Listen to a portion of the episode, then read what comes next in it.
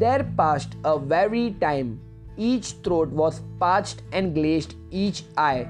A very time, a very time. How glazed each very eye. When looking westward, I beheld a something in the sky. At first, it seemed like a little speck, and then it seemed a mist. It moved and moved and took at last a certain shape. I wished. A speck, a mist, a shape. I wished. And still it neared and neared, as if it dawdled a water sprite. It plunged and tackled and veered, with throats unslacked, with black lips baked. We could nor laugh nor wail. Through utter drought, all dumb we stood. A bit my arm, I sucked the blood, and cried, A sail, a sail.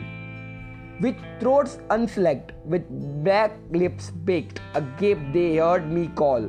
Grimacy they for joy did green, and all at once their breath drew in, as they were drinking all.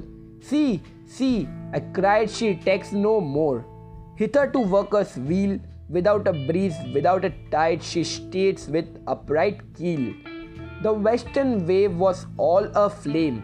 The day was well nigh dawn. Almost upon the western wave rested the broad bright sun, when that strange shape drove suddenly betwixt us and the sun, and straight the sun was flecked with bars, as if though a dungue great he peered with broad and burning face. Alas, thought I at my heart beat loud, how fast she nears and nears. Are those her sails that glance in the sun like restless grimaces? Are those her ribs through which the sun did peer as through a grate? And is that woman all her crew? Is that the depth? And are we too? Is that the woman's mate? Her lips were red, her looks were free, her locks were yellow as gold, her skin was white as leprosy. The nightmare, life and death was she, who thicks man's blood with cold. The naked hulk in all sight came, Along the twain were casting dice. The game is done, I've won, I've won, quoth she, and whistles thrice.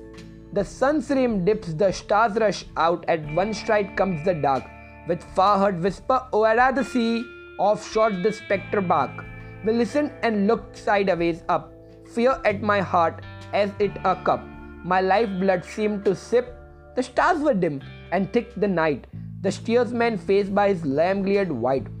From the sails that drew the dip drawn, till clomb above the eastern bar the horned moon with one bright star within the neither tip.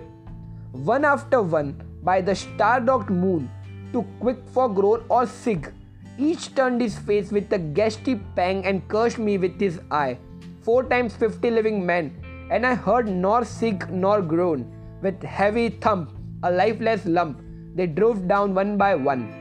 The souls did from their bodies fly, they flit to bliss or woo, and every soul it passed me by like the whiz of my crossbow.